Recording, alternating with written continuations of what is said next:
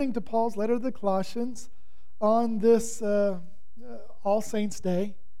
And for All Saints' Day, one of the themes that we find in the Apostles' Creed, which we just said, that really hits home today as we remember the lives of friends and family who died in the previous year. Um, it reminds us of the communion of the saints.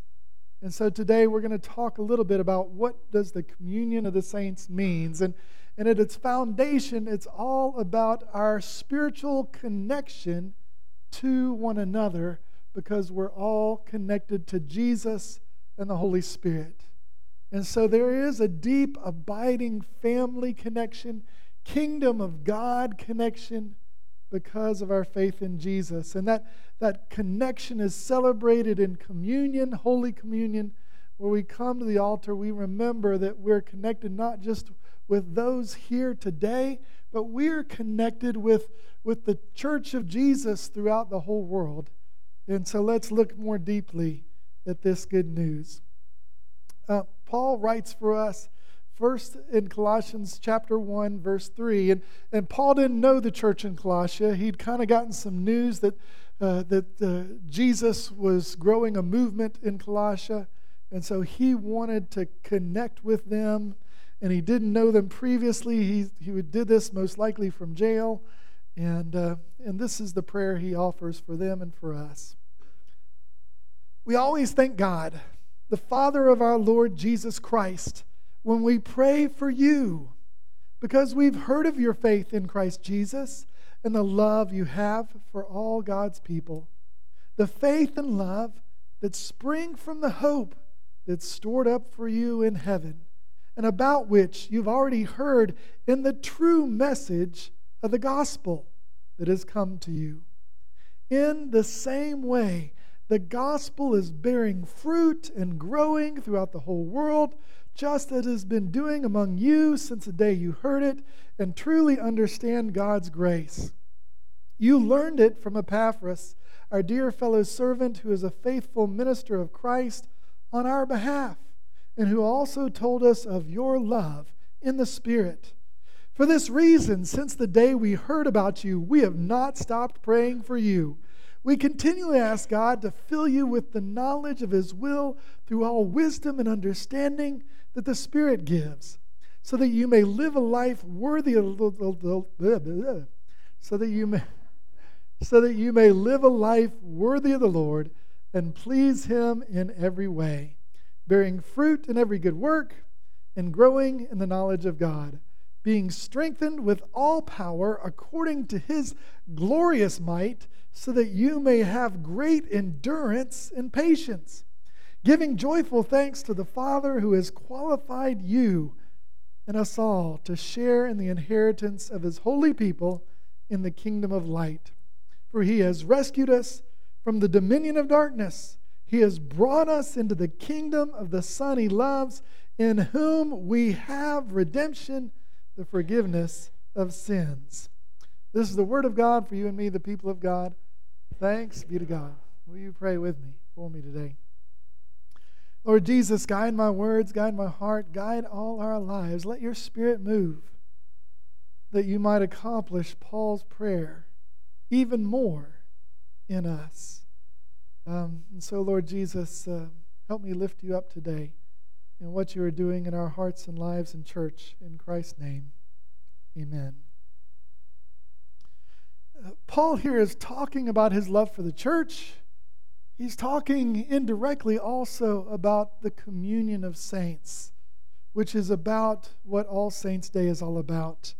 And so I'm going to try briefly to jump into five areas where Paul gives us indicators of what it means to be a part of the communion of God's holy saints. The first thing we learn about the communion of the saints from this passage is saints pray for each other. Saints pray for each other. And here Paul offers us a wonderful prayer of thanks to God as he's heard about this new community of Jesus, and he wants to encourage them to keep on keeping on. And that reminds me today as well, my prayers for each of us here, each of you, is that you, uh, well, I would I say a prayer of thanks for you, for your faithfulness, for your love, for your hope that the world can be a better place and we can be God's people at work in it. I give thanks for you today, for all that you are, and we want to celebrate that together. That's how Paul begins. And, and in addition to this on this day, uh, it also reminds me that we give thanks together for those that have died in the last year. Our parents, our husband or wives, our, our daughters or sons that are no longer with us. Today we remember them, we celebrate their life and their faith, we celebrate and give thanks for the treasures that they have been for us. And we give thanks that though they're no longer with us, they are in Christ's kingdom of light and love where God reigns. And so we have great hope for these brothers and sisters. And so we give thanks today for faith and for love for all God's people. And I want to share today just again with you as I've gotten to know you over the last two and a half years, I know we still have a couple of more months together. But even so, I want to go ahead and say, I give thanks to God for each and every one of you because I've seen your faith in Jesus. I've seen your desire to follow him, your desire to love him and be his disciples. And I've seen your love for each other. And, uh, and that's the biggest blessing any pastor, any shepherd uh, could give thanks to God for. And, uh, and so we, I want to celebrate that today. And I know as I celebrate it, it's not been an easy season for us to journey through, has it? It's not been an easy time to love all God's people. I get that. I understand that. But at the same time, um, well, l- let me kind of put it this way. We had a, a wonderful prayer time together yesterday evening. And one of the things that uh, Shane, our children's pastor, expressed then was how his heart breaks because though we haven't really wanted to and haven't really intended to, for a season, our church kind of became a battlefield. A battlefield of which way to go and what to do. And whenever there's a battlefield, even if we try our best not to make it that way, um, I know we get wounded, we get shot, uh, we get stabbed, and it hurts. And I know all of us probably are still hurting in one way or another.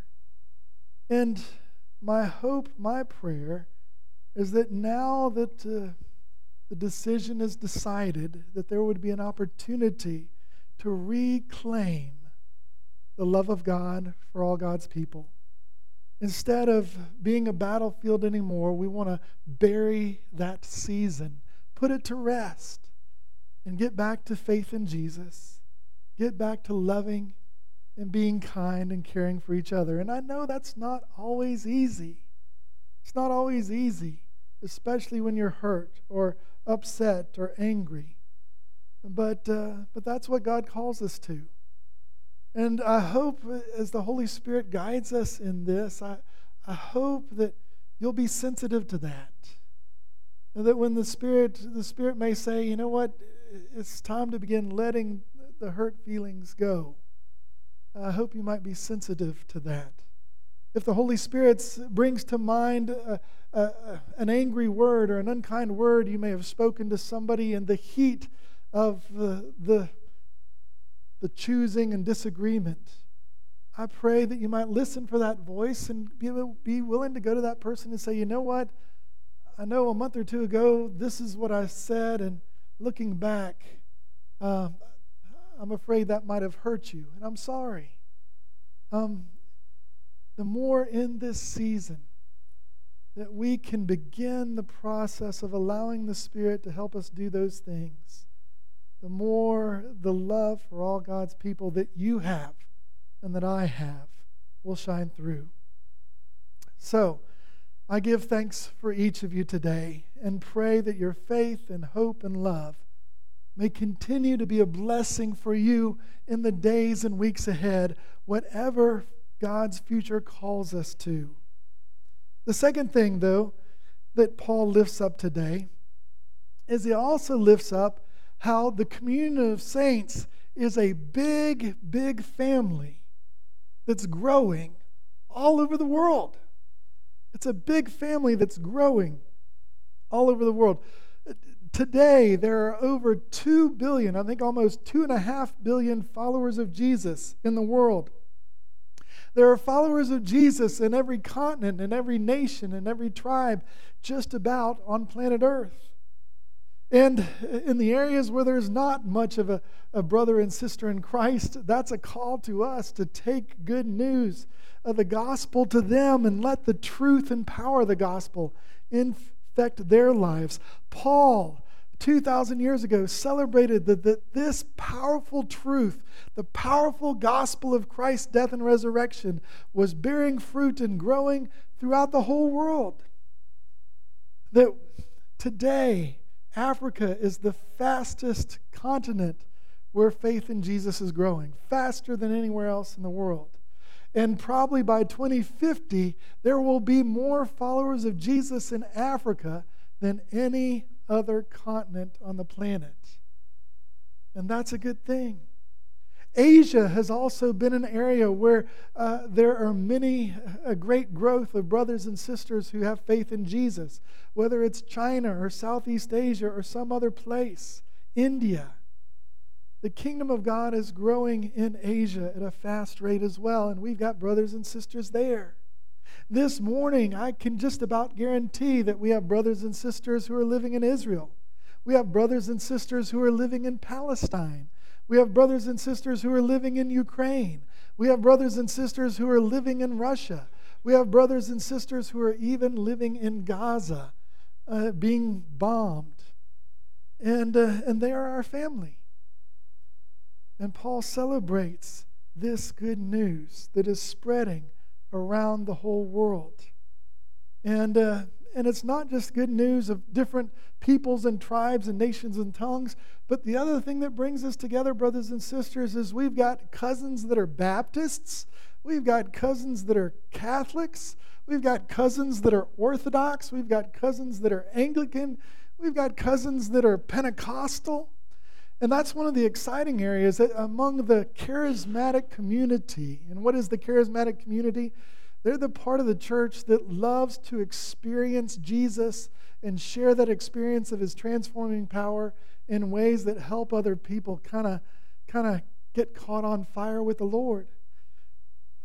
Brothers and sisters, when the, the, the charismatic movement began in 1900, there were less than a million people who had been considered Pentecostal or charismatic Christians. By 2050, 1 billion Christians will be of the Pentecostal variety or the charismatic variety. And that's the, that's the kind of Christian that the, the Methodists started out being. When John and Charles Wesley came on the scene, we were passionate about Jesus too. And I think whenever, uh, as disciples, we're passionate about Jesus, the church grows. And so it's exciting to see that by 2050, one third of the church worldwide will be a, a, body that's vibrant about their faith in Jesus. So that's second. The third thing that Paul shares that we celebrate with the communion of saints is we celebrate those who have introduced us to living for Jesus. We celebrate those who've introduced us to living for Jesus. He mentions Epaphras, our fellow servant, who shared uh, the good news of Christ on our behalf and told us of your love in the Spirit. Verse 8 and 7. Who is your Epaphras today? I know for many uh, on our list that we will remember of all saints, there are many folks on this list who have impacted their families, who have impacted their community, uh, who have brought many folks to Jesus. And, uh, and so we definitely, as we say their names this morning, we're going to celebrate their significance in our lives. For myself, I think about those who have influenced my faith in Jesus. I think my granny and granddaddy, uh, that uh, they've gone to be with the Lord Jesus now. But uh, when my parents were the, you know, only kind of ready to go to church Christmas and Easter, whenever I was with granny and granddaddy, I was there every Sunday. They made sure I was singing the hymns and doing everything, you know, putting a dollar in the offering plate and all that kind of thing. And because of watching my granddad read his upper room every morning and study his Bible and going with him to Sunday school. Those things shaped my faith in life. I think of Adolfo. Adolfo, when I was in sixth grade, he was the college counselor at Cedar Lake Camp uh, who had introduced me to Jesus and said, Chris, uh, it's, you know, we want to encourage you, follow Christ. Let him be first in your life. And Adolfo uh, started me on a journey of faith in following Jesus.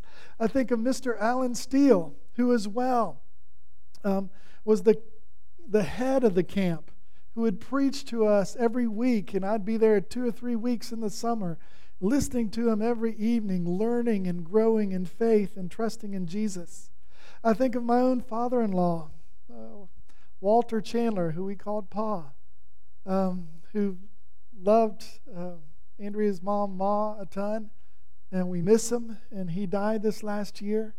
Um, I remember early conversations when I was wrestling with being a United Methodist and what that might look like and God's call on my life.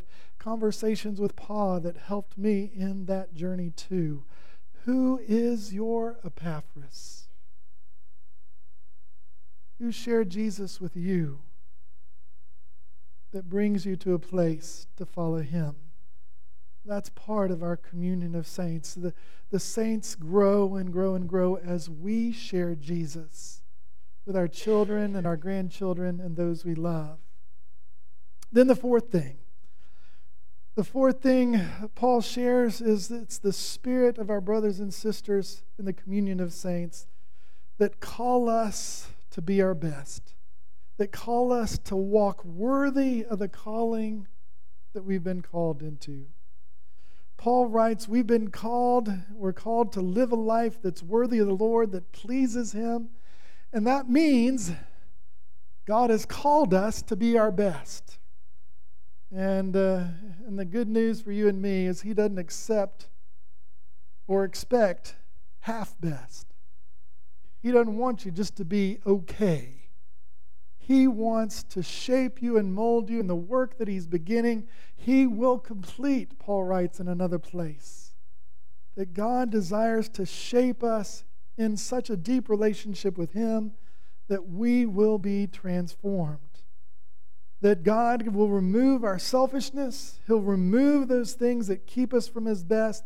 He will help consume the evil in us and bring out the good through the love of His Spirit. And so Paul writes about this today and shares that part of this is, is an intimate knowledge of God and His will, so that with God's wisdom and spirit and understanding, we may do what God wants us to do. This morning, I heard Todd. Todd, Todd was listening this morning to Martin Luther King Jr. in his great speech, right? uh, that he gave on the Capitol that one day. And he said, Listen, guys, I've been to the mountaintop.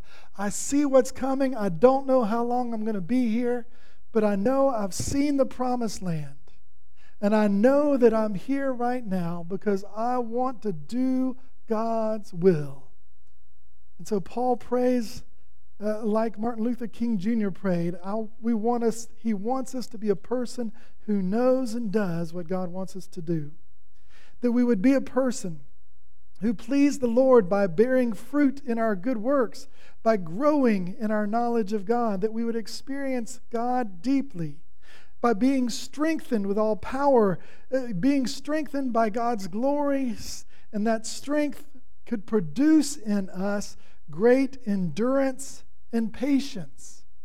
And, brothers and sisters, there's one thing as I get older in life, I realize more and more this life, if we're going to live it and be successful, it takes great endurance and patience because it's not always very easy.